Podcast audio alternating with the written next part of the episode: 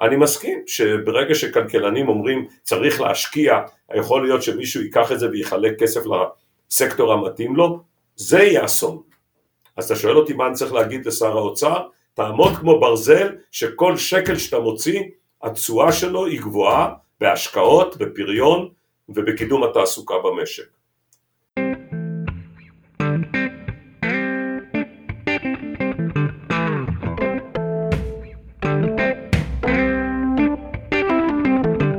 ברוכים הבאים לארץ יצירתי, פודקאסט על כלכלה, חברה וכל מה שביניהם.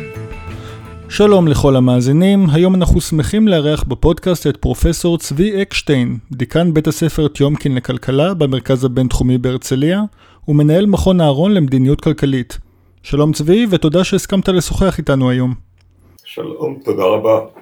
אז בהמשך הראיון אנחנו נגיע גם למדיניות כלכלית עכשווית של ישראל המודרנית. אבל אנחנו נפתח דווקא מהעבר הרחוק, ממקורות ההון האנושי של העם היהודי. מדינת ישראל נראית דומה יותר למדינות המערב ופחות למדינות שמהן עלו אליה רוב היהודים. ואחד ההסברים לתופעה הזו היא ההון האנושי הגבוה שהיה לציבור היהודי שהקים את המדינה. צבי כתב את הספר בשם המיעוט, הנבחר ביחד עם אריסטלה בוטיצ'לי. כיצד אתם מסבירים את ההון האנושי הגבוה של העם היהודי שהתחיל לעלות לארץ לפני כמאה שנים? טוב, הספר שנכתב ויצא לאור בפרינסטון אוניברסיטי אומר המיעוט הנבחר כיצד עיצב, עיצב הלימוד את ההיסטוריה הכלכלית של היהודים 70-1492. אנחנו למעשה שאלנו שלוש שאלות כלכליות. אחת, איך זה קרה שהיהודים שאנחנו מכירים אותם הרבה שנים היו עסקו במקצועות עירוניים, גרו בערים, אה, עסקו, היו רופאים, עורכי דין, הם היום כאלה, אה, וכל המקצועות מהסוג הזה, מתי זה קרה, איך זה קרה, מה קרה, איך מסבירים את השינוי הדרמטי באוכלוסייה היהודית, אה, שהחל בשנת 70 בסביבות חמש וחצי מיליון, כתשעה אחוז מאוכלוסיית העולם הרלוונטי, ו...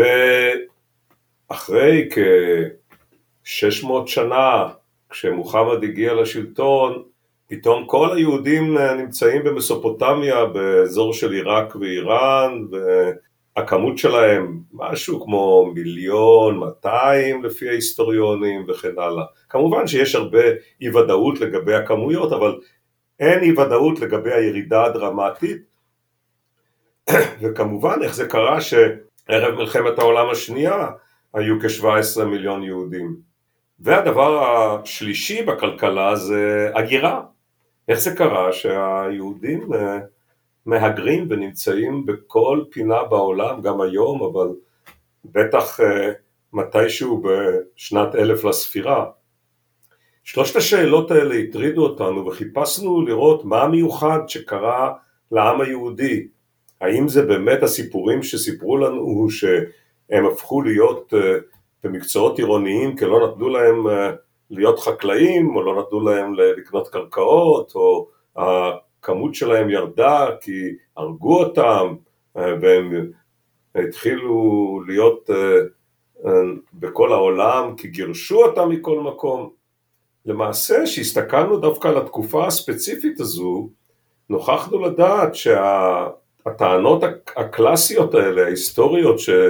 לימדו אותנו בבית הספר, קודם כל עובדתית הן פשוט לא נכונות לגבי אותה תקופה.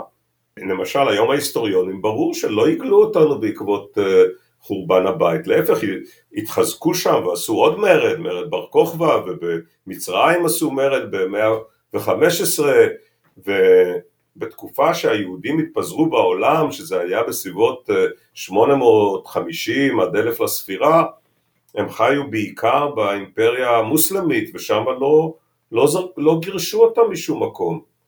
וגם המקצועות אה, באותה תקופה, בעיקר עד 1200, אין אה, סיפור, היהודים יכלו לאבד אדמות אה, כמעט בכל מקום, בטח, בטח באזור המוסלמי, בטח בארץ ישראל, אבל בטח בעיראק ובאיראן, להפך שקוראים את התלמוד, גם התלמוד הישראלי והירושלמי וגם את התלמוד הבבלי, מדובר בעצם על חקלאים, ואז הגענו בעצם אה, לרעיון שמשהו מייחד את היהודים, מה שייחד את היהודים זה שבעקבות חורבן הבית הדת היהודית השתנתה באופן אה, משמעותי, מדת שהבסיס שלה היה קורבנות וללכת לבית המקדש בארבעת הרגלים, אבל בסך הכל הפרקטיקה היומיומית של יהודי, חקלאי, בארץ ישראל או בכל מקום אחר, הייתה די דומה במקצועות שלה, כולם היו חקלאים.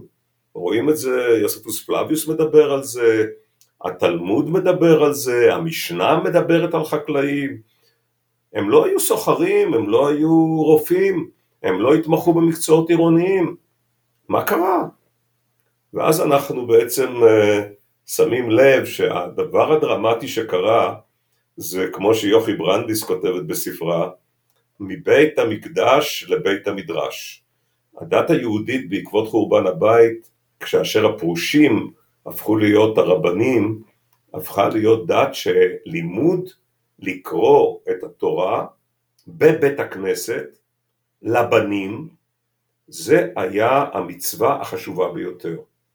אבל זה היה, זה היה תהליך שלקח הרבה זמן, נכון? כי שמעון בן שטח, אם אני זוכר, הוא הראשון שהתחיל עם זה, הוא עוד לפני המרד הגדול. אה, בן גמלה, לא בן שטח, סליחה שאני מתקן. אוקיי, אה, בן גמלה הוא מאוד מעניין, הוא היה אה, הכהן הגדול, הוא פסק שכל אב צריך ללמד את בנו לקרוא תורה, אבל היהודים לא יישמו את זה לפני החורבן.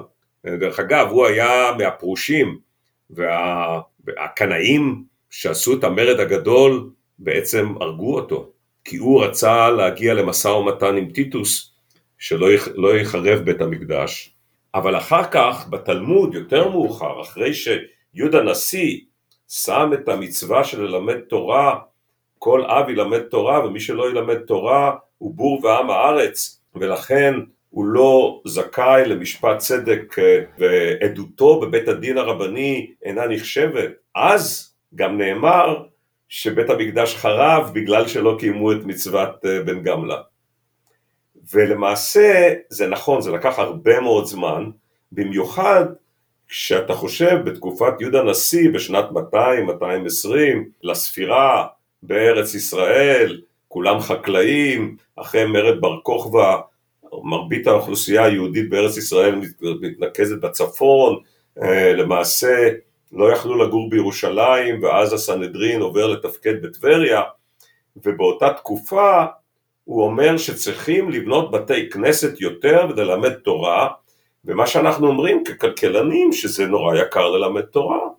צריכים ספרים, ספר זה דבר נורא יקר לייצר מאור של פרה, תורה ולכן היו צריכים לקרוא הפוך והיו צריכים למנות מורים, ובתלמוד יש שאלות, מה אני אמנה מורה, זה עולה המון כסף, מה אני אעשה, מי יעבוד את האדמה, והתלמוד והרבנים מדגישים שללמוד תורה זה חשוב כמו לעבוד. תורה, עבודה וצדקה, זה בעצם שלושת המילים החשובות אה, שרבי עקיבא קבע, ולאט לאט יותר ויותר יהודים קוראים תורה ויותר בתי כנסת נבנים גם בארץ ישראל וגם במקומות אחרים, אבל כמות היהודים פוחתת באופן אה, דרמטי. ואנחנו בעצם טוענים שקרו שני דברים, אחד זה אחרי המרד הגדול, כנראה שהייתה ירידה דרמטית בכמות היהודים, הרבה מתו גם מהמלחמה וגם אה, מבעיות של אה, מזון וגם קצת מחלות, לא פחות מתו בין היהודים במרד אה, בר כוכבא, בין לבין היה גם מרד של הגולה שקרה במצרים, שהייתה שם לפי הערכות שונות כמעט מיליון יהודים, וגם שם הרומאים טבחו ביהודים וגם פגעו קשות בפרנסתם, והאוכלוסייה היהודית אה, שהייתה, כמו שתיארתי קודם, מאוד גדולה, נשארה אולי אחרי כל המרידות מחמישה וחצי, שישה, לא יודע, ארבעה מיליון לשלושה מיליון, אבל uh, האוכלוסייה הזאת הצטמצמה, וכל המחקרים הארכיאולוגיים בארץ ישראל מראים תופעה מאוד מעניינת, שכמות היהודים בארץ ישראל יורדת פלאים, אבל אלה שכן חיו כיהודים בונים בתי כנסת, מרבית היהודים, מתי שמוחמד מקים את האימפריה המוסלמית, כבר uh, גרים בעיראק ואיראן. Uh, דרך אגב, שם סדר גודל של כמות היהודים, סדר גודל של פחות ממיליון, והתלמוד הבבלי בעצם מדבר על, על יהודים חקלאים. רק לזכור שהתלמוד עצמו נחתם בתלמוד הירושלמי בטבריה בסביבות אה, סוף המאה הרביעית ובתלמוד הבבלי נחתם ברובו שאנחנו מכירים אותו עד היום פחות או יותר בסוף המאה החמישית ואז בעצם כמעט ולא מדברים על יהודים שעוסקים במקצועות שאינם חקלאות. אז אה, רגע אני רק רוצה לסדר את הזמנים. אתם מדברים על שינוי שהתחיל אחרי המרד הגדול שזה שנת 70 נכון? כן. ועכשיו אתה אומר לי שבשנת 400-500 עדיין רוב היהודים היו חקלאים? בהחלט, בהחלט ו... לפי התלמוד רוב היהודים עסקו בחקלאות, כן. אז, אז השינוי בעצם בא בהדרגה במשך כ-500 שנה נגיד? אז קודם כל בערך כ-500 שנה כמות היהודים קטנה. והטענה שלנו שהיא קטנה בין היתר בגלל שלהיות חקלאי על סף קיום במזרח התיכון אה, עם כל התנאים הקשים אה, זה היה מאוד יקר להיות יהודי, היה מאוד יקר לקחת מורה, אה, לבנות בית כנסת וכן הלאה והיהודים פשוט המרו את דתם רובם לנצרות, הנצרות הייתה מין דת יהודית קצת פשוטה יותר, לא, הדבר המרכזי לא חייבים ללמד את הילד בכלל, לא שלא חייבים, רצוי לא ללמד את הילד לקרוא, מי שקורא זה רק הכומר, רק הראש, מי, מי שמקריא לך בכנסייה. ולכן אנחנו גם רואים בנתונים שבאזורים שחיו אה, נוצרים צמוד אליהם היו יהודים אה, ולמעשה אחר כך מה שקורה זה שבסביבות 650 קמה האימפריה המוסלמית וב-750, 758 בונים את בגדד ובעצם בגדד הופכת להיות הבירה של האימפריה המוסלמית. המיוחד באימפריה המוסלמית שהיא יחסית לאותה תקופה הייתה מאוד מתקדמת. היא הביאה נייר ואז אפשר לכתוב חוזים, היא יצרה חקיקה אחידה על פני אימפריה מאיראן ועד אה, ספרד, צפון אפריקה אה, וכן הלאה, והיהודים שחלק גדול מאוד מהם אה, התגורר באזורים של מה שאנחנו קוראים בבל, אבל גלות בבל, אבל בעצם זה עיראק ואיראן, לפי הערכות כמותיות מדובר קרוב למיליון איש, הם בעצם מצאו את עצמם פתאום בעולם שבו הידע שלהם לקרוא ולכתוב, המערכת המשפטית שלהם וה... היכולת שלהם עכשיו פתאום להיות אה, ניידים בתוך אימפריה גדולה, אה, גם אה, מזרח אבל בעיקר מערבה, הם התחילו לראות שיש להם אפשרויות לסחר, ומסחר דורש בעצם חוזים, ובעיר נוצרת עיר, בגדד הופכת להיות עיר מאוד גדולה, מוסול הופכת להיות עיר מאוד גדולה, בצרה הופכת להיות עיר מאוד גדולה, שזה מרכז של האימפריה המוסלמית הבאסית שמתפתחת במאה השמינית והתשיעית, הכל לוקח הרבה זמן, ומשה גיל שתיעד מה קרה שם, מתאר את המעבר מהכפר אל העיר, ולמעשה הוא מתאר שתוך 100-150 אה, שנה, תקופת הגאונים המאוחרת, למעשה 90% ממה שהיהודים כותבים בשאלות ותשובות ובכל מיני, ובעצם כל התפילות שנוצרו אז אה, ובישיבות הם אה, תקופת הזוהר של העם היהודי, אה, תור הזהב, והיהודים מתחילים להגר עמו הרבה יותר מערבה, בכמויות, לא כמויות ענקיות, כמויות... לפני שנרוץ קדימה, יש איזה משהו ש... לפי מה שאני הבנתי הוא חלק מרכזי בתיאוריה שלכם וזה הנושא של סלקציה. כלומר עוד לפני כן עוד לפני שמגיעים לתור הזהב אותם יהודים שנשארים ביהדות זה אנשים שמראש הייתה להם איזושהי נטייה לחנך את הילדים שהעלות השולית העלות האלטרנטיבית הזאת של ללמד את הילדים במקום שהילדים יעבדו בשדה היא הייתה נמוכה יחסית עבורם. נכון, נכון. ואז העם היהודי בעצם השתנה, כי אנחנו מגיעים כאן כבר לעם יהודי שההרכב שלו הוא שונה מההרכב של עמים אחרים. כן, קשה להגיד, זאת אומרת יש סלקציה של אלה, אחד שיש להם יותר מקורות כספיים, אבל גם שיש להם ילדים שמסוגלים ללמוד יותר טוב, והמוצלחים שביניהם הופכים להיות הרבנים והשופטים והדיינים, ויש איזשהו אה, תהליך שבו תת הקבוצה החזקה הופכת להיות אה, שייכת לעם היהודי, והקבוצה החלשה והענייה אה, בעצם מתנצרים.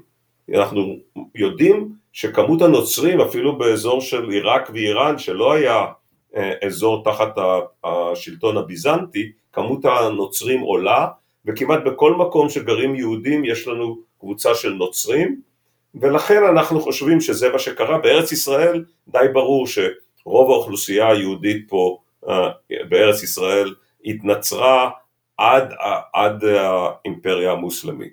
כשמגיעים המוסלמים הם לא כופים אה, התאסלמות דרך אגב, השלטון המוסלמי אה, במרבית שנותיו היה מאוד טולרנטי, גם לנוצרים דרך אגב, גם לדרוזים, גם ליהודים, והיה גם מאוד טולרנטי ליהודים להגר, ואנחנו מכירים את אה, בית הכנסת אה, של אה, אבן עזרא בפוסטט, קהיר העתיקה, שהוא בעצם, אנחנו יודעים מדוקומנטים שנמצאו יותר מאוחר, שבעצם הוא בית כנסת שנבנה על כנסייה צלבנית על ידי יהודים שהגיעו מעיראק והם התיישבו שם והקימו דרך אגב בית כנסת שהלך בכיוון של התלמוד הירושלמי. וזה גם מסמן לנו שהיו יהודים מארץ ישראל שהיגרו לעיראק ואחרי זה היגרו למצרים והמשיכו לצפון אפריקה ומנחם בן ששון בעבודתו המפורסמת מתאר את כל התהליך של הגירה לצפון אפריקה לנקודות המסחר העיקריות ואחר כך לספרד, לאיטליה, יש כנראה די ממצאים היום גם ב-DNA שיהודים שגרו באזור הצפוני והמרכזי של טורקיה היגרו דרך איטליה לצרפת ובעצם הקימו את הקהילות האשכנזיות. וגם כן הגירה איטית של בעיקר האבות היו נוסעים, מוצאים מקום שבו הם הגדילו את המסחר, אבל הדבר המרכזי, היתרון היחסי הגדול שהיה ליהודים זה קודם כל היתרון שהם יכלו לכתוב חוזים בינם ובין עצמם בעברית או ב... האמת היא שזה פחות בעברית אבל הם כתבו עברית אה, ערבית. ולמעשה בגניזה היהודית בקהיר אנחנו מוצאים את הדוקומנטים שמספרים את ההצלחה של הסוחרים היהודים שמנצלים את היתרון היחסי הזה בבניית אה, קהילה של סוחרים וקהילה של אחר כך גם מלווים בריבית.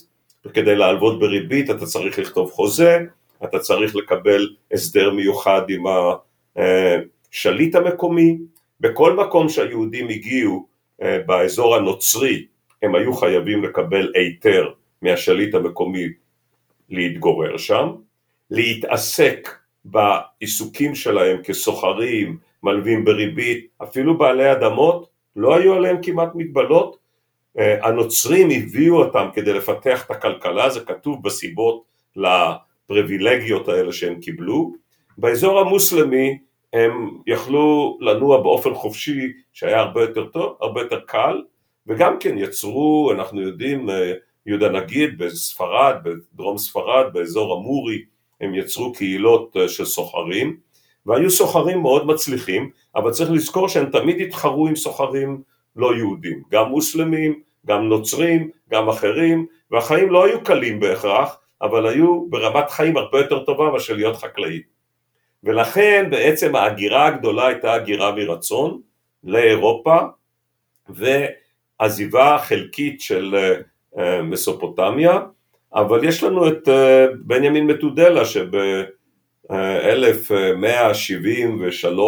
עוזב את תודלה בדרום ספרד ומטייל לו בעולם ובאמת אה, בודק בכל מקום, הולך לרב המקומי לבית כנסת ושואל כמה יהודים יש לך ומה הם עושים ואז הוא מגלה שיש, אנחנו ממנו לומדים על כמיליון, אה, מיליון מאתיים, מיליון וחצי יהודים ברחבי העולם שהוא ביקר והם כולם, כמעט כולם אה, עוסקים בלימוד תורה, יודעים קרוא וכתוב ועוסקים במקצועות עירוניים של סוחרים, אה, אמנים, אה, רופאים, מלווים בריבית וזה בעצם האפיון של הקהילות היהודיות אבל איך שעובר הזמן בתוך אירופה בעצם הבורגנים המקומיים מתחילים להתחרות איתם גם בהלוואה בריבית, גם בעבודה של סוחרים ואז מתחילות התנגשויות יותר גדולות וב-1290 מגרשים אותם מאנגליה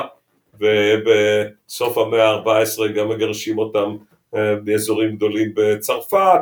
ובקיצור, אבל היהודים המשיכו להישאר באזור הזה, השינוי הדרמטי מבחינת אוכלוסייה קרה אה, כשהמונגולים כבשו את אה, עיראק, את איראן קודם ואחר כך את עיראק וגרמו להרס כלכלי אדיר שהאוכלוסייה המקומית וגם היהודית מתה, מה שאנחנו יודעים על היהודים שהם כנראה, המצב הכלכלי לגמרי השתנה, לא יכלו יותר להיות סוחרים בין המזרח למערב ולכן אה, המצב הכלכלי שלהם הביא גם לחלק גדול מהם אה, לאמר את דתם להיות כנראה מוסלמים, ראש הקהילה היהודית אה, בעיראק עשה את זה וכן הלאה.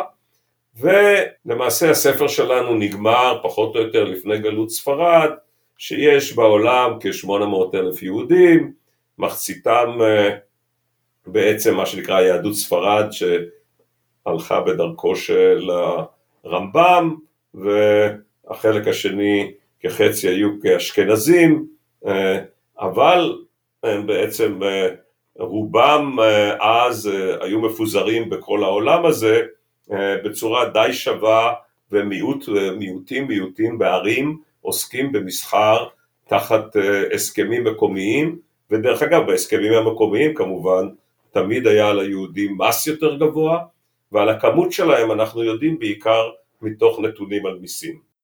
אז אם נסכם אז הייתה בעצם רפורמה דתית שהתחילה משיקולים דתיים של אה, למנוע התבוללות ודברים כאלה אה, עם הפרושים בשנת 70 ובהתחלה לא היה לזה שום השלכות כלכליות ואז רק בגלל העלייה של הערים והעלייה של האימפריה המוסלמית פתאום זה התחיל להיות גם רלוונטי לכלכלה ההון האנושי הגבוה של היהודים. בדיוק, ההזדמנויות שנפתחו עם אפשרות לסחר בינלאומי עם אה, עלויות יותר נמוכות עקב כך שהמערכת הייתה מערכת משפטית אחידה באזור המוסלמי, לא היו מלחמות בין אירופה לאזורים המוסלמים וכן הלאה וזה אפשר ליהודים לנוע אה, ביניהם, למשל העדות הראשונה על קיומו של מלכות בפולין זה מיהודי ספרדי אה, שנוסע ומבקר ומסתובב בפולין ומתאר את המלך הפולני ולא נשאר שם, חוזר לספרד ומה שאנחנו עוסקים היום זה בעיקר לתאר מה קרה ואיך צמחה יהדות פולין שזה בעצם השינוי הדרמטי שקרה ליהדות בכלל בסביבות המאה ה-16 יש לכם גם מחקר המשך מאוד מעניין שמדבר על הבריאות של היהודים, שזה היה מעניין כי גם היום בישראל אנחנו יודעים שמדדי הבריאות של ישראל הם יחסית גבוהים למדינות אחרות וגם יחסית לרמת ההשקעה בבריאות. כן. ואתם בעצם מראים שזה היה המצב גם לפני מאות שנים בעצם, נכון? כן, תראה, מה שאחד הדברים המפתיעים זה הלכנו ללמוד איך אה, התפתחה יהדות פולין. אה, יהדות פולין, למעשה מה שלמדנו מהנתונים, של ההיסטוריונים שמבוססים על מיסים, זה שיהדות פולין הייתה מאוד מאוד קטנה אה, בתחילת המאה ה-16. סדר גודל של 12 אלף יהודים מפוזרים בעיקר אה, בפולין, אה, מה שאנחנו יודעים היום פולין, מה שהיה אז, אז היה פולין הגדולה, פולין ליטא זה היה בעצם ממלכה גדולה שהלכה מקייב עד פוזנן ובצפון מהים הבלטי עד דרום, אה, בכל האזור הזה היו בערך רק 12 אלף יהודים. לא לדבר על כמה יהודים היו באזור הזה אחרי אפילו שהיו הגירות גדולות לפני מלחמת העולם השנייה, אה, מיליונים, אבל ב-1880 היהודים הפכו להיות כ-15% מפולין ליטא, וב-1768 עשו פעם ראשונה ממש צנזוס של היהודים בפולין ליטא, והכמות שלהם הייתה שלושת רבעי מיליון, וכשאתה מחשב את הגידול הזה, זה בערך גידול שנתי של 1.4 אחוז בתקופה שהיא בעצם תקופה מלטוסיאנית של כל אירופה, ששיעורי גידול האוכלוסייה עם המלחמות ועם הרעב ועם המגפות הגדולות והדבר הגדול וכן הלאה, היו בסך הכל סדר גודל של 0.2 אחוז. אז איך זה שהיהודים גדלו בגידול כל כך דרמטי? בעיה הגדולה שאתה צריך לראות אה, זה האם זה בא מהגירה. אז הרבה אנשים מספרים כאילו יהודי ספרד היגרו לפולין ליטא, זה לא יכול להיות כי בפולין ליטא כל היהודים דיברו יידיש. דרך אגב זה אחת הנקודות המרכזיות שאנחנו אומרים גם בספר שהיהודים בכלל שהם למדו עברית, הם למדו עברית בגלל לימוד לקרוא תורה, אבל הם דיברו תמיד איפה שהם גרו את השפה המקומית והם כתבו אותה בעברית. אז מה שסיפרתי קודם, באזור המוסלמי הם כתבו אה, ערבית בעברית, באזור הספרדי הם כתבו ספרדית בעברית ואחרי זה קראו לזה לדינו, ובאזור הגרמני, באשכנז הם אה, דיברו גרמנית, אה, ערבבו אותה עם העברית וזה הפך להיות יידיש אבל הם כתבו אותו בעברית. והיהודים בפולין ליטא צמחו ב-1.4 מה ששאלת ושאלנו איך זה קרה, ממה זה בא, מה, היה להם ילודה נורא גדולה, האם הייתה הגירה ענקית, אז כן מוצאים הגירה, זה די מעניין שבמאה ה-16 יש עדויות, במאה ה-17 אפילו, אבל בעיקר ה-16, יש עדויות להגירה משמעותית אה, מגרמניה לפולין, אז זה הגיוני, היה מלחמת 30 השנה בגרמניה, והרבה יהודים הגירו מגרמניה לפולין, אחרי זה פולין התרחבה לליטא ו... ול... אוקראינה ויהודים מפולין היגרו לליטא ולאוקראינה והייתה הגירה אבל הכמות שגדלה לא יכלה לבוא רק מהגירה. ולכן מה שאנחנו מצאנו זה מצאנו נתונים של סוף המאה ה-18 של השוואה בין אה, יהודים ללא יהודים, לנוצרים בגליציה ובפוזנן ומוצאים ששיעורי הילודה היו דומים, בערך 35 לאלף, שזה נקרא בתקופה המלטוסיאנית בערך הכמות הממוצעת המקובלת של ילודה. אבל כשמסתכלים על התמותה, התמותה של היהודים הייתה הרבה פחותה. ואז כשמנסים אה, לראות בנתונים שישנם באמצע המאה ה-19 או בתחילת המאה ה-19 אה, מי לא מת בין היהודים, מוצאים דבר מאוד מעניין. וזה שתמותת התינוקות בין היהודים הייתה בערך חצי מתמותת התינוקות אצל הגוי.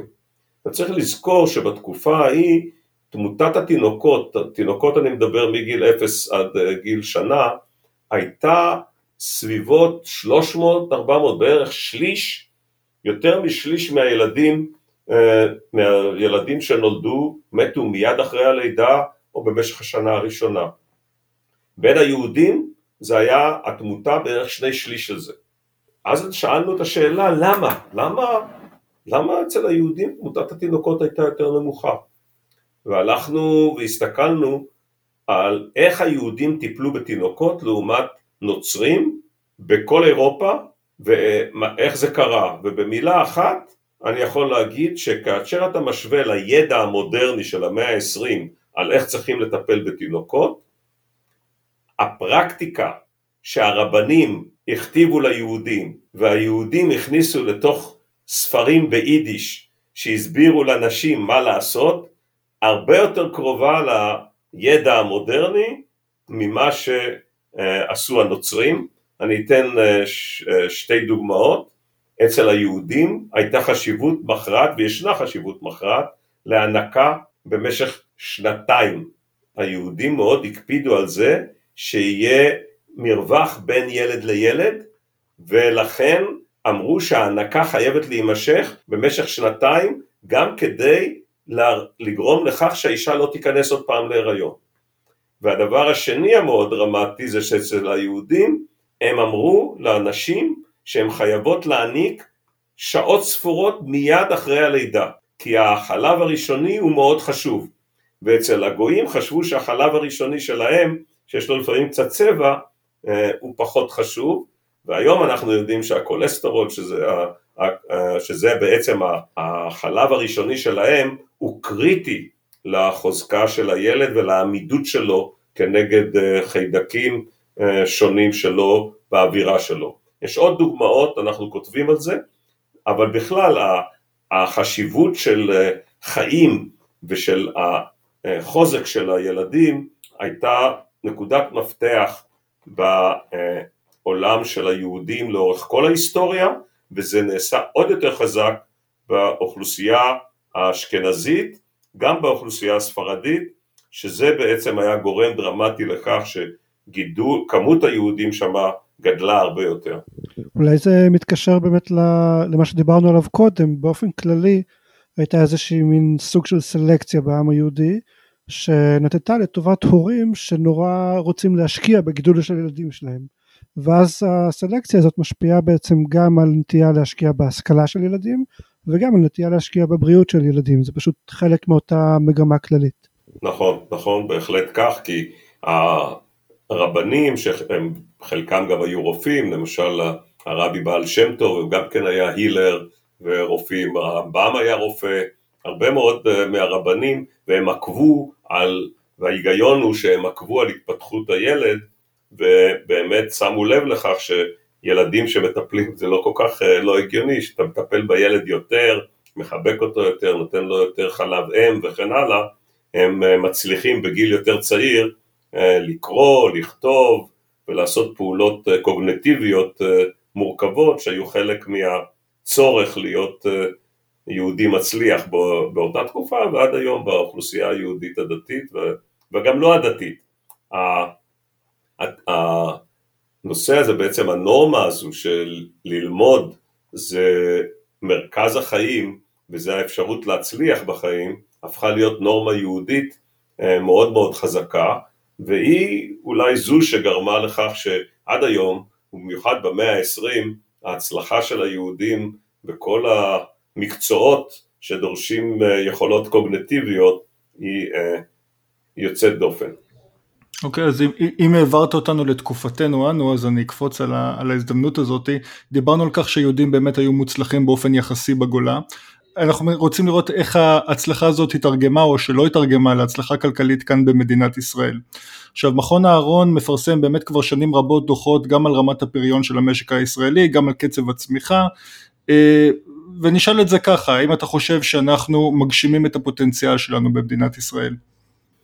תראה, בוא נתחיל מכך שמדינת ישראל אה, קמה והייתה הגירה מאוד גדולה אחרי אה, מלחמת העצמאות, אבל גם לפני כן, משנות ה-20, כאשר אה, התחילה, בעצם הוגבלה ההגירה היהודית למערב, במיוחד לארצות הברית, והגיעו הנה אוכלוסייה יהודית עם הרבה אמביציה. דרך אגב, גם מארצות ערב וגם ממזרח אירופה, הגיעו הנה אוכלוסייה עם המון אה, רצון אה, להקים פה מדינה יהודית אה, דמוקרטית. הרצון הזה היה דרמטי והגידול, הכלכל, הצמיחה הכלכלית אחרי קום המדינה עד שנות ה-70 הייתה יוצאת דופן. וברובה התבססה על הון אנושי ועל השקעות גדולות בכל המשק. מה שקרה הוא שבתוך אה, מדינת ישראל הצמיחה הכלכלית התחילה לצמוח בדומה למדינות אחרות, אבל אה, באופן עקרוני דווקא מערכת החינוך שלנו לא הייתה מוצלחת כמו מערכת החינוך, אה, הייתי אומר, בארצות המפותחות ביותר באירופה, ואולי עוד מדינות אחרות שהצליחו לפתח מערכת חינוך הרבה יותר טובה. וזה גרם לאיזשהו, הייתי קורא לזה, פערים בתוך האוכלוסייה, בתוך המדינה. די ברור ששתי קבוצות אוכלוסייה שכמותם גדלה, היו uh, בתת השקעה במערכת החינוך מסיבות שונות. Uh, קודם כל החברה הערבית, uh, ששם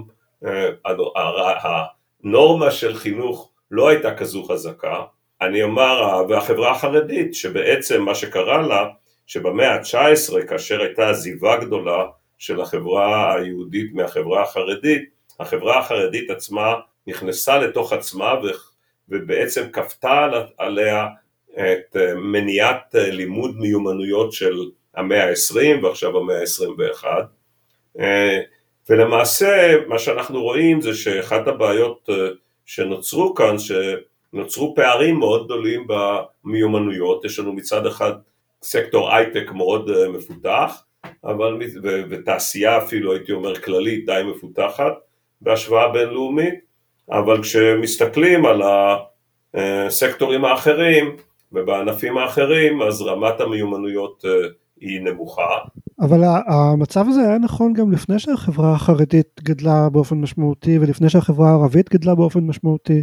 כלומר גם אם אתה מסתכל נגיד על שנות ה-60-70 אז בישראל לא צמחו תעשיות ענקיות כמו שצמחו במדינות אחרות. לא צמחה כאן תעשיית אלקטרוניקה. אתה לא חושב שלאופי הסוציאליסטי של המדינה היה חלק בעניין הזה? אני לא יודע, אני אגיד ככה, האופי הסוציאליסטי, אני אגיד את הדבר הבא, מדינת ישראל שמה הרבה מאוד מגבלות על תחרות, שזה אפשר, אפשר לאפיין את זה כאופי סוציאליסטי, הרבה מאוד על עידוד ייצוא ומצד שני מניעת יבוא, נוצרו כאן חסמים בירוקרטיים מאוד קשים, אחד הדברים המאפיינים לא טוב את המשק הישראלי זה החלטות בשנות ה-60 של המונופול הממשלתי על קרקעות, כשאתה בודח ביז... עסק אתה צריך גם שטח, אתה צריך לפתוח אתר, אתה צריך, וגם מגורים, בתחומים מסוימים באמת הבירוקרטיה הישראלית היא עד היום יוצאת דופן בנוקשות שלה ובכל המדדים האלה אני חושב שזה אחד הגורמים של מניעת השקעות בישראל. אבל כשקמה המדינה דרך אגב בעולם הסוציאליסטי שיעור ההשקעות בתשתיות היה ענק, היה בערך שישה אחוז מהתל"ג. אני חושב שיש הבדל גדול בין העולם הלכאורה סוציאליסטי של שנות החמישים והשישים ליותר מאוחר. למעשה במידה רבה החוקים הבריטים היו מאוד פרו-תחרותיים. אחר כך המשק לא הצליח להתקדם לתוך העולם החדש יותר, היה שינוי משמעותי בשנות התשעים, פתיחת המשק ברוב התעשייה הייתה פתיחות של המשק, היה גידול מאוד גדול לתעשיית ההייטק שנפתחה לעולם והיא הייתה גורם מאוד חיובי למשק, אבל בתוך העולמות הייתי קורא לזה עולמות של מסחר ושירותים ותעשייה מקומית, מה שתיארת היה נכון, והיה פה שילוב אני חושב של פגיעה מסוימת ביכולת של קידום הפריון בענפים המקומיים, כולל ענפי הבניין, כולל ענף הפיננסים, בין היתר אולי בגלל באמת ששם מידת התחרותיות נפגעה בין היתר על ידי ארגוני העובדים שהיו מאוד חזקים ורק לאחרונה אנחנו רואים שינויים בעולם הזה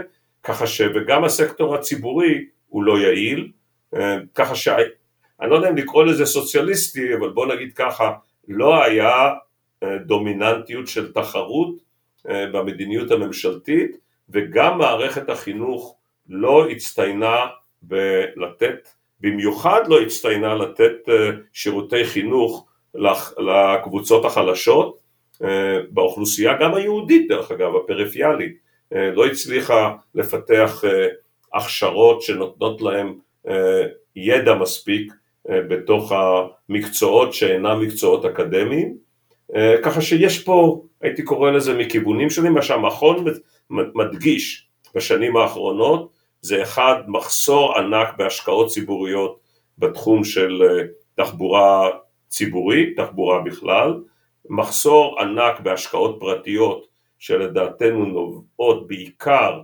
מהגורם של עודף בירוקרטיה ורגולציה, אנחנו בכל המדדים של doing business או STRI או כל מדד תחרותי אחר אנחנו מקום 30 ואילך בעולם, הרבה הרחק מהמדינות המפותחות מאוד, וכשמסתכלים במקומות שכן נערכו רפורמות של תחרות ושל קידום תמריצים עסקיים, הצלחנו, אני אתן שתי דוגמאות, דוגמה אחת זה תחום הרפואה, יש, בנינו פה אפילו לפני קום המדינה רפואה ציבורית מאוד מאוד מעניינת שהורחבה לכל האוכלוסייה ותחרות בין קופות חולים שמספקות את זה עם תשלום אחיד על פי גיל. הרפואה הראשונית אצלנו לפי ה-OECD ולפי מדדים אחרים נחשבת לאחת מהטובות בעולם המערבי, לא הצליחו ליצור תחרות בין בתי החולים ועוד מגבלות אחרות אבל סך הכל והדוגמה דרך אגב ההתמודדות עם מגפת הקורונה במיוחד החלק האחרון של המהירות של, של החיסון באמת מראה את ההצלחה הגדולה של הרפואה הראשונית בישראל. דוגמה אחרת היא היה לנו משבר תעסוקה ענק אחרי, בזמן, עוד לפני האינתיפאדה השנייה, אנחנו היינו בשיעורי תעסוקה מאוד נמוכים במדדים בינלאומיים, ב-2003-2004 שינו את כל מערכת התמריצים והמשיכו בתהליכים האלה, כולל חיוב התייצבות למובטלים, כולל זמן מוגבל לקבל דמי אבטלה, כולל תוכניות שהתחילו מרווחה לעבודה, מס הכנסה שלילי וכן הלאה וכן הלאה, הוצאת עובדים זרים וראינו שבסוף 2019 או תחילת 20 שיעורי התעסוקה בישראל ושעות העבודה בישראל היו ממש בעשירייה הראשונה של ה-OECD. ולכן אני אגיד שאם ננקוט במדיניות דומה לקידום תחרות, לפתיחת המשק למשל ביבוא מזון שיתחרה, אם אנחנו נוריד מגבלות על יבוא שירותים ואנחנו נאפשר רגולציה שתומכת בפתיחת עסקים בצורה מהירה וכן הלאה, לדעתי נוכל לעשות פה קפיצת מדרגה ענקית בהשקעות פרטיות בסקטור העסקי וגורם של ההכשרות, של כל הנושא של הון אנושי זה באמת מערכת החינוך דורשת מורים יותר טובים ובכלל מערכת חינוך שהיא תהיה ממוקדת יותר על הקניית מיומנויות תעסוקה וצת פחות ממוקדת על הקניית אידיאולוגיה. לא שאני נגד הקניית ערכים, צריך להבין ערכים זה דבר נהדר וידע כללי הוא דבר נהדר, אבל לדעת להדפיס עיוור זה משהו חשוב היום בעולם הדיגיטלי. גם בנושא של דיגיטציה זה גם כן פאזל נורא גדול, יש לנו את בוא נגיד ענף ההייטק יחסית לאוכלוסייה הגדול ביותר כמעט בעולם, אצלנו עשרה אחוז מהאוכלוסייה, פחות קצת אולי, תשעה אחוז עוסקים בענפי ההייטק, אפילו בארצות הברית זה לא עובר את השישה חמישה אחוזים, ובכלל בעולם המערבי אנחנו ממש הרבה יותר מאחרים, גם מרכזי הפיתוח אצלנו הם תולדה שיש לנו קבוצה גדולה של אנשים שמובילה את ההייטק בפיתוח מוצרים חדשים לחברות הכי מובילות בעולם, ויש לנו הצלחה בכיוון הזה, ובאמת אחוז הלומדים לימודים שמה שנקרא STM, לימודים ריאליים, אנחנו באחוז משמעותי שגדל לאחרונה, לא כמו סינגפור, אבל בהחלט גדולים, וסך הכל יש לנו הצלחה מאוד גדולה. השקענו שם, פתחנו את זה, אין שם מגבלות רגולציה, אבל בענפים האחרים, בענפי המסחר והשירותים, בתעשיות המסורתיות, בסקטור הציבורי, בסקטור הפיננסי, בבינוי, אנחנו עדיין בפריון לשעת עבודה נמוכים, וחלק מזה, אני חושב, זה בעצם מערכת של הכוונה, מערכת השמה ומערכת של הכשרה, בעיקר לאוכלוסיות החלשות יותר באוכלוסייה, גם היהודית, גם היהודית החרדית, והרבה מאוד בחברה הערבית שבקושי, שאחוז קטן ממנה רק עושה בגרות והולך להשכלה גבוהה. אני חושב ששם, אם אנחנו משווים לארצות הברית, לאירופה, מערכות התמיכה הממשלתית ובתוך הכוונה למקצועות בעבודות כפיים ואחרות, אנחנו לא מבצעים איכות מספיק גבוהה, אבל זה מערכת כוללת, לא רק הכשרות, זה בעצם מערכת שלמה, או שקוראים לה ברוב המדינות האלה משרד עבודה, שמטפל בעיקר בקבוצות החלשות באוכלוסייה. ואם נדבר על אה, שוק הדיור, שזה שוק שתופס הרבה כותרות, בעיקר בעשור האחרון, יש לי תחושה שכולנו יודעים מה צריך לעשות, זאת אומרת אנחנו כבר יודעים שצריך לעשות אה, רפורמה במינהל מקרקעי ישראל, צריך להגדיל את ההיצע של הקרקעות ולהגדיל את הבנייה, רפורמה בארנונה מעסקים לעומת ארנונה ממשקי הבית, כל הדברים הללו נאמרו ונדחנו עד דק בשולחנות עגולים ובדיונים כבר עשור, אה, ולמרות שכל הבעיות ידועות, נראה לפי ניירות העמדה האחרונים שלכם שקראנו, שלא ישתנה הרבה בתחום הזה. אז האם זה נכון, האם הרושם שקיבלתי הוא נכון, שאנחנו לא באמת זזים? אני, קודם כל אני אגיד שאתה צודק שרוב הבעיות היום מוכרות, אני לא חושב שהיה בהן אה, הסכמה.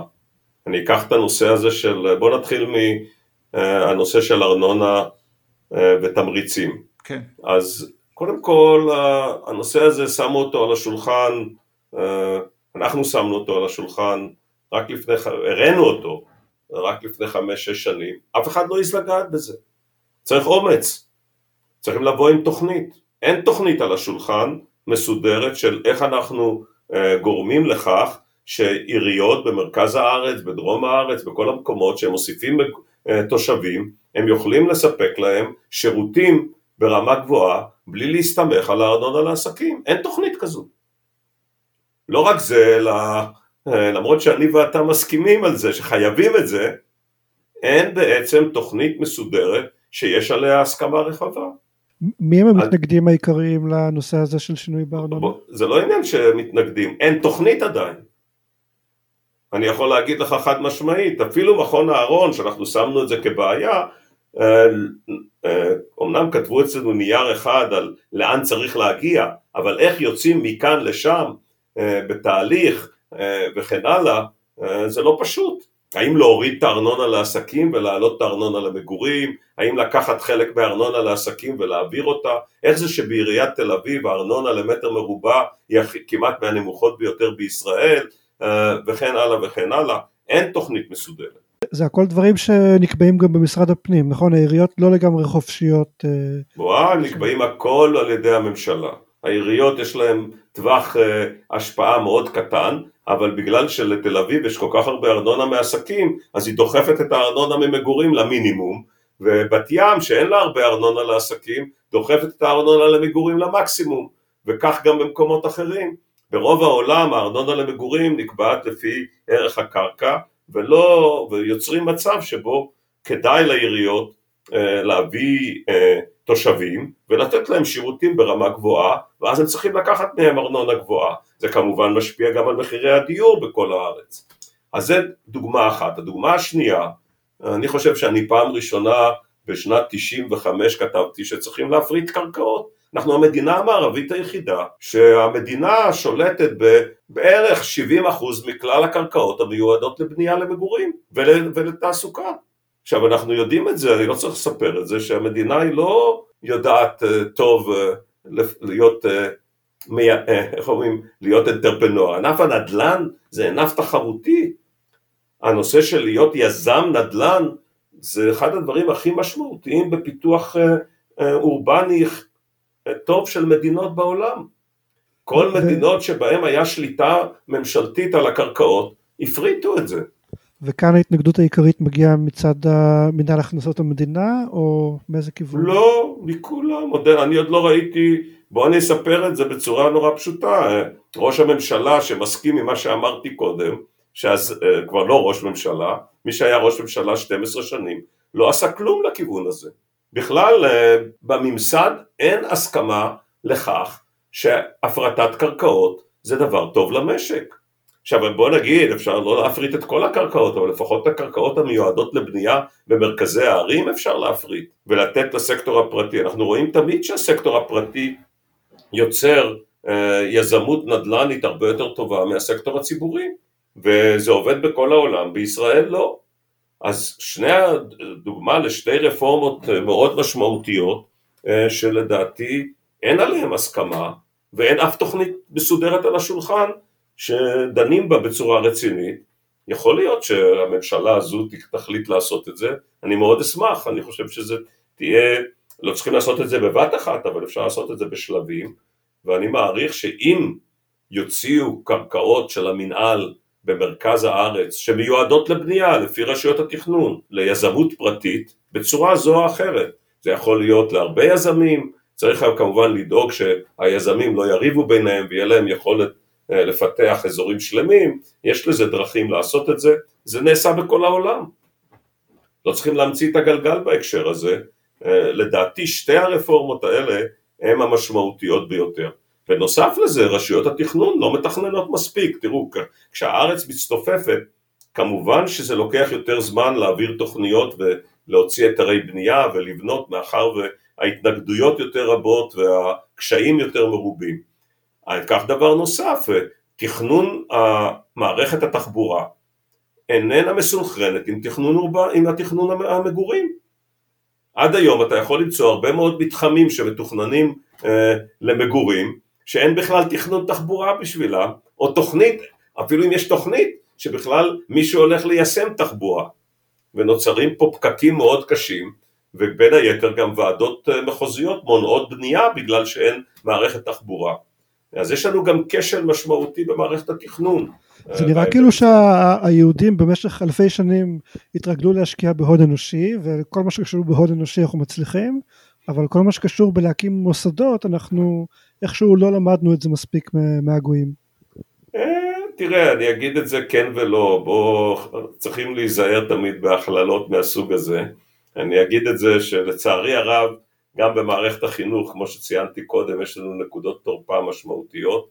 בין היתר כשמעמד המורה היה מעמד כל כך גדול בזמן התלמוד, מעמד המורה לא כל כך גדול בארץ ישראל, מעמד המורה היה יותר גדול בגולה. שקמה המדינה, הציונות, אחד הדברים הראשונים שהמערכת הציונית יצרה זה מוסדות. מוסדות, אה, קרן קיימת לישראל, קניית קרקעות, מוסדות כמו בנק לאומי, ואחר כך ההסתדרות וכן הלאה וכן הלאה. מדינת ישראל שקמה ב-48 חלק ענק של המוסדות שלה היו קיימים. מוסד אחד לא היה קיים זה מנהל מקרקעי ישראל, הקימו אותו ב-63, טעות ענקית. ואתה צודק שרוח סוציאליסטית מסוימת גרמה גם לנזקים מסוימים. אני חושב שאנחנו לא לומדים מספיק מהמדינות אה, שמצליחות. אנחנו יותר מדי אה, חושבים שאנחנו מיוחדים אה, פה במדינה, יש לנו דברים מיוחדים, ואנחנו לא בודקים איפה במדינות המצליחות שדומות לנו, ואני דווקא אקח מדינות שאולי האנשים שם נראים לנו מרחוק לא דומים, כמו שוודיה, אבל בשוודיה יש 17% מוסלמים, ושוודיה היא מדינה של עשרה מיליון, עם 260 רשויות מקומיות והיא מאוד מצליחה. ואני חושב שבהיבטים האלה של אה, מוסדות, אמון הציבור במערכת הציבורית אה, ויצירת מערכת אה, חינוך ומערכת תחרותית, אנחנו יכולים ללמוד בשוודיה היום. שוודיה הייתה מאוד סוציאליסטית בשנות ה-80, היה לה משבר ענק בתחילת שנות ה-90, אבל הקבוצה של כלכלנים שמו שם 130 רפורמות והפלא ופלא אמרו לי כלכלנים שהם אה, קיימו מתוך ה-130 129 ככה שאני אומר בגדול אני מאמין גדול ברפורמות, אני מאמין גדול בתחרות ואני מאמין גדול בזה שאנחנו צריכים ללמוד ממדינות שהגיעו לפריון ולתוצר לעובד גדול מאיתנו עם רמת עוני נמוכה מאיתנו איך הם מנהלים את המערכות שאצלנו הן אה, לא מוצלחות במיוחד. כן, זה באמת גם נכון לגבינו, לגבי הרפורמות של אה, תוכנית העיצוב בשנות, בשנות ה-80 שהן היו מוצלחות יחסית, ואפשר לראות נכון. את זה יחסית למדינות כמו ארגנטינה שלא מצליחים להעביר שם רפורמות כאלה. נכון. אה, רצינו לדבר איתך גם על משבר הקורונה. במהלך המשבר אתם כתבתם בפרסומים, גם אצלכם, גם בפורום קהלת שאני אז עדיין עבדתי בו, וגם אתם וגם אנחנו כתבנו נגד מודל החל"ת בין השאר, ובדיעבד זה נראה שהביקורת הזאת הייתה מוצדקת. מה לדעתך ישראל עשתה נכון ומה לדעתך היא עשתה פחות נכון במהלך משבר הקורונה? תראה, מודל החל"ת היה בו פגם שלא הייתה בו אפשרות לגמישות מסוימת. אני דווקא חושב שמודל החל"ת כשלעצמו הוא לא כזה מודל רע. אני חושב שאם הוא היה מאפשר את הגמישות, זאת אומרת שהיה אפשר לעבוד בחלקי משרה בתקופה שהיו סגרים, ודבר שני שהיה בו לא טוב, שלא השאירו תמריצי תעסוקה, והדבר השלישי שלא היה מספיק טוב, זה שלא בעצם ניס, ניסו לגרום לאנשים שנמצאים בחל"ת לחשוב על, על איך ללמוד את המקצוע המתאים להם אה, כשהקורונה תסתיים. זה דיברתי על זה קודם, אבל בגדול התמיכה שממשלת ישראל נתנה לעסקים ולעצמאים ולאחרים היא לא הייתה דרמטית שונה ממה שנעשה וגם מודל החל"ת אה, בסך הכל נתן רוגע לאוכלוסייה וכשפתחו את החנויות לאנשים היה כסף והלכו לקנות והביקושים התחילו לעלות ואנחנו רואים את זה כבר.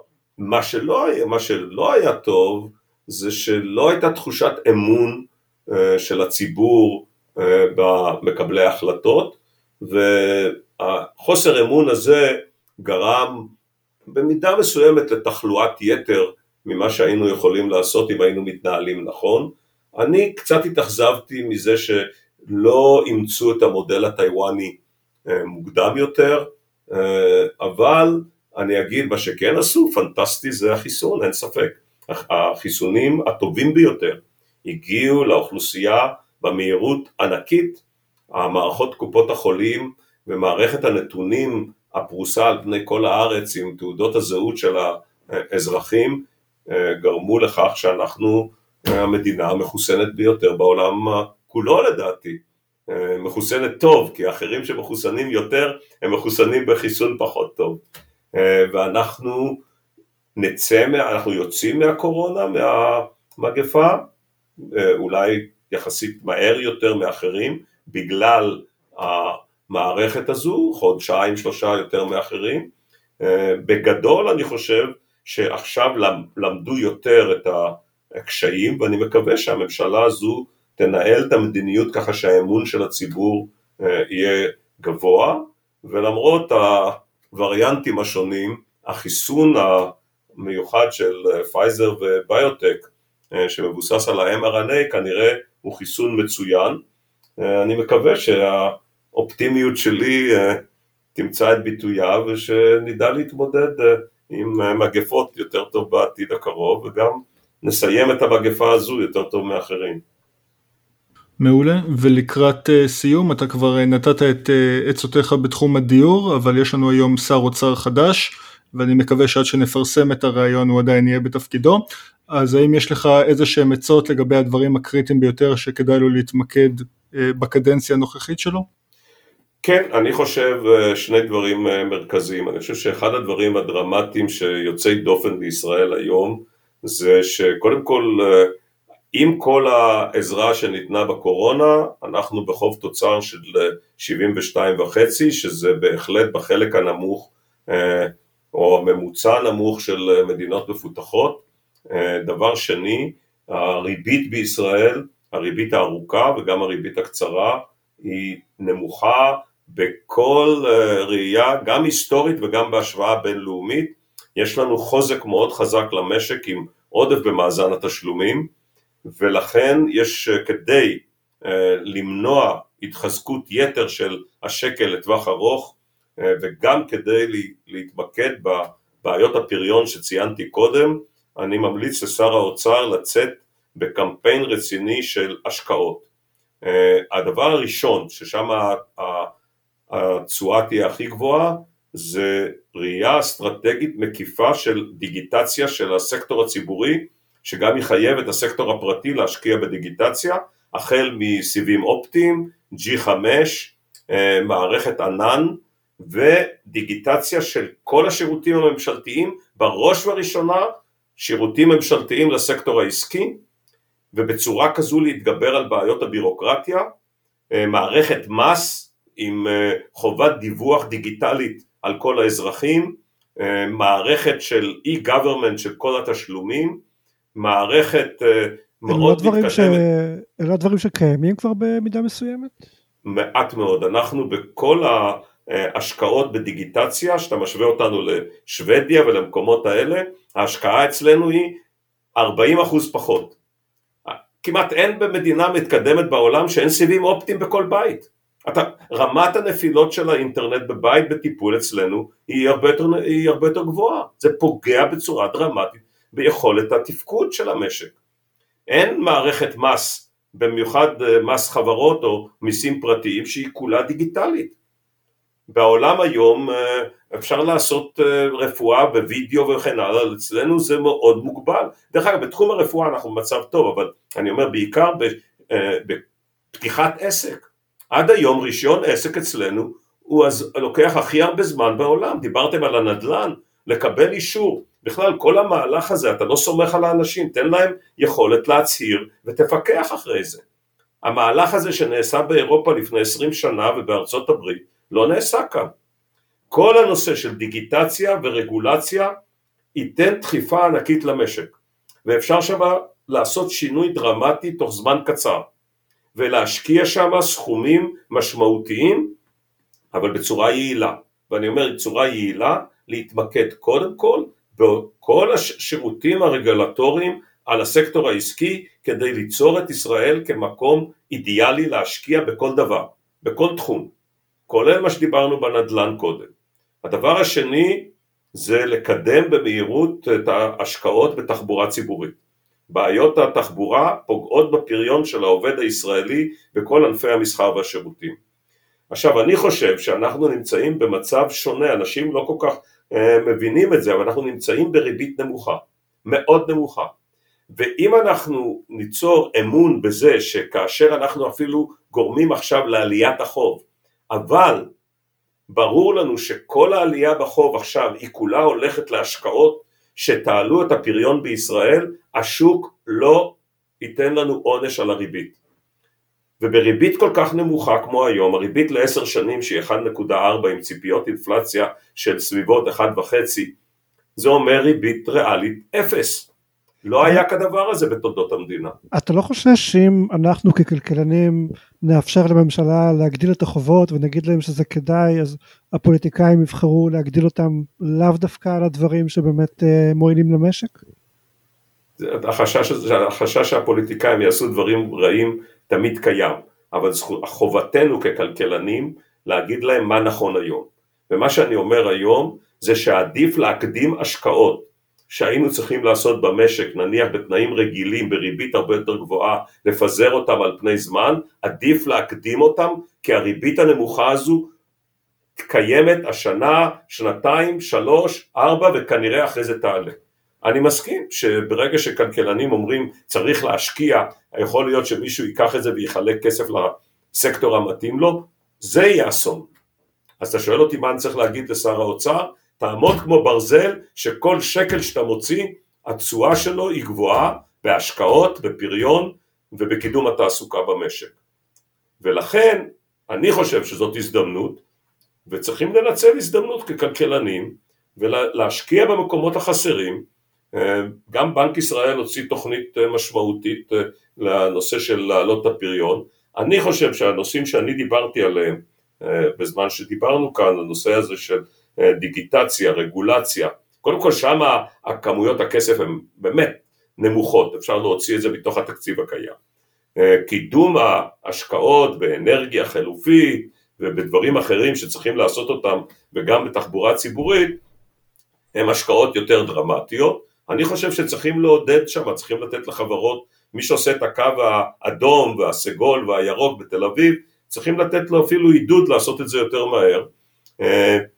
אה, כמובן שקיים החשש הפוליטי שהפוליטיקאים ייקחו את זה לתמורה לסקטורים שלהם, אבל אה, דעתי שזאת הזדמנות פז ולא בקלות הייתי אומר את זה בתנאים אחרים, אה, שניתן היום קצת להעלות את החוב תוצר ולהעלות את המיסים כדי ליצור חוב תוצר יורד בחזרה החל משנת 25-6.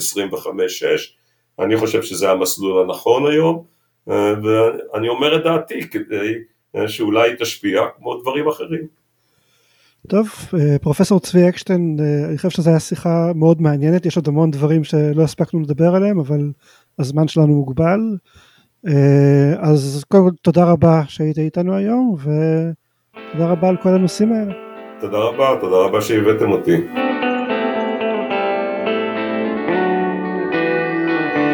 אנחנו היינו ארץ יצירתי, אורי כץ, איתי טישנבסקי ואריאל קרלינסקי. בהערות הפרק אפשר למצוא קישורים לספרים, מחקרים ודברים נוספים שדיברנו עליהם. אפשר למצוא אותנו בפייסבוק ובכל אפליקציות הפודקאסטים. תעשו לנו לייק ותשתפו עם חברים. נתראה בפרק הבא.